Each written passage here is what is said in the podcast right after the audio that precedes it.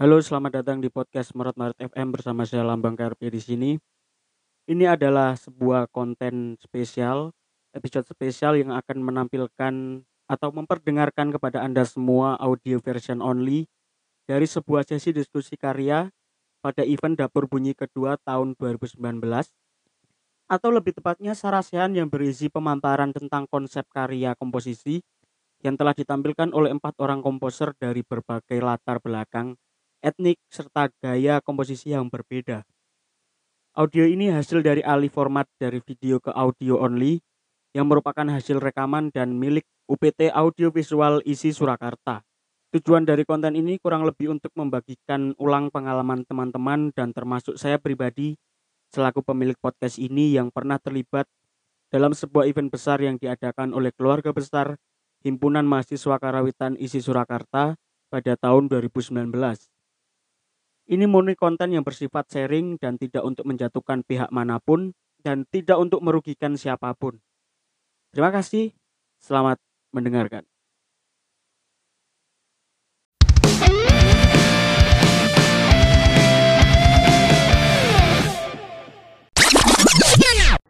Morat Maret FM Season 4 Oke, lanjut saja. Untuk eh, tadi penampilan kedua oleh lambang Kokoh Restu Pambudi yang berjudul Derema. Silahkan. Derem, Derema. Dek Remak. Assalamualaikum warahmatullahi wabarakatuh. Waalaikumsalam. Selamat siang. Saya akan menjelaskan sedikit tentang karya saya yang berjudul Deremak. Jadi Deremak ini sebenarnya berasal dari bahasa Madura yang berarti bagaimana, ya opo, piye. Deremak ini bisa diartikan banyak sekali. Deremak reng medure, jeling reng jebe. Deremak reng jebe, jeling reng medure. Bagaimana orang Jawa melihat orang Madura, bagaimana orang Madura melihat orang Jawa. Selama ini sebagai orang keturunan Madura karena bapak saya orang Pamekasan, orang Madura asli. Saya sering eh, sering menerima perlakuan yang apa dalam tanda kutip sedikit rasis. Kita harus sepakat dulu bahwa kita sering menemui di mana pun kita berada orang Madura itu selalu dicap negatif. Entah itu sering berbuat maling, begal, mencuri motor, kasarannya seperti itu. Terus rosokan, besi tua, Bakul sate. bakul sate yang sering kita jumpai di kentingan sendiri, yang paling sering bakul sate dengan gongseng di rodanya itu. Selama ini eh, dalam perjalanan hidup saya, saya sering melaku, eh, menerima perlakuan seperti itu. Opo wong Madura, elek, gak tahu adus. Itu yang seperti yang saya jelaskan pada bagian teatrikal tadi di mana saya berinteraksi dengan orang Jawa. Saya tidak tidak mengecap langsung bahwa semua orang Jawa itu berlaku seperti itu dengan orang Madura, tidak. Tapi ini berkaca dari pengalaman saya sendiri ketika saya tinggal di Surabaya. Karena Surabaya itu hampir di setiap kampung selalu ada orang Madura. Selalu ditinggali oleh orang Madura. Dan di situ saya sebagai seorang yang memiliki keturunan Madura, sedikit jiwa saya itu ada Maduranya. Jadi banyak teman-teman saya juga yang dari Madura.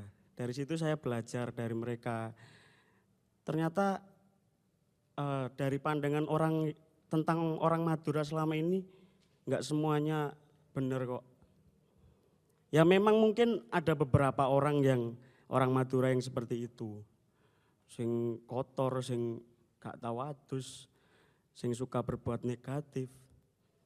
Memang kita tidak memungkiri. Tapi di situ dari pengalaman saya saya melihat sendiri bahwa orang-orang Madura di sekitar saya itu juga orang-orangnya baik dan unik. Kenapa saya bilang unik? Meskipun mereka mohon maaf sebelumnya meskipun mereka sering eh, berbuat kasar, cara ngomongnya ke orang kasar, eh, ya seperti itulah stigmanya.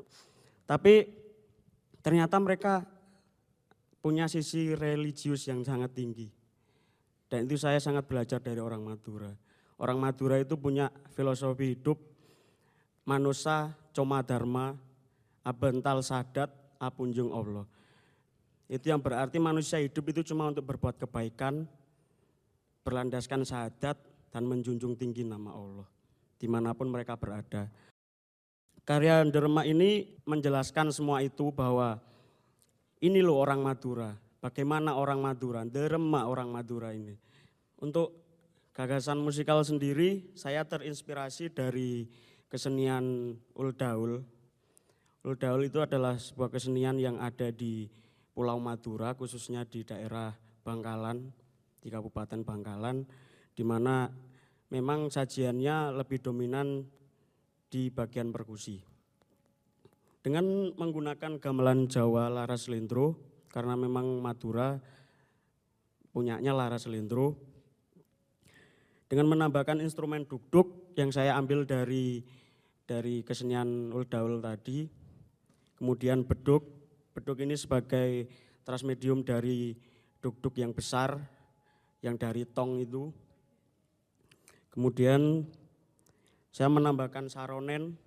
Saronen adalah selompret kalau di Jawa, kalau di Madura namanya saronen. Kemudian bonang penerus sebagai transmedium dari tabuan saron Madura. Karena pada saat saya sharing dengan mas-mas saya yang senior saya yang mahasiswa komposisi menyarankan untuk transmedium dari saron ke bonangan. Eksplorasi Tabuan Dukduk Madura untuk mencari kesan yang baru tanpa meninggalkan kesan etnik Madura. Dengan garap vokal Madura serta sedikit bumbu teatrikal untuk menggambarkan konsep karya ini secara keseluruhan agar dapat dengan mudah dipahami. Karena memang hampir 90% dari karya saya menggunakan bahasa Madura. Jadi saya sisipkan uh, unsur teater unsur dramanya untuk lebih mudah dapat dipahami oleh penonton. Terima kasih. Terima kasih Lambang Kokoh Restu Pambudi. Drama. Bagaimana ya opo piye? Ya, tuh. Oke. Okay.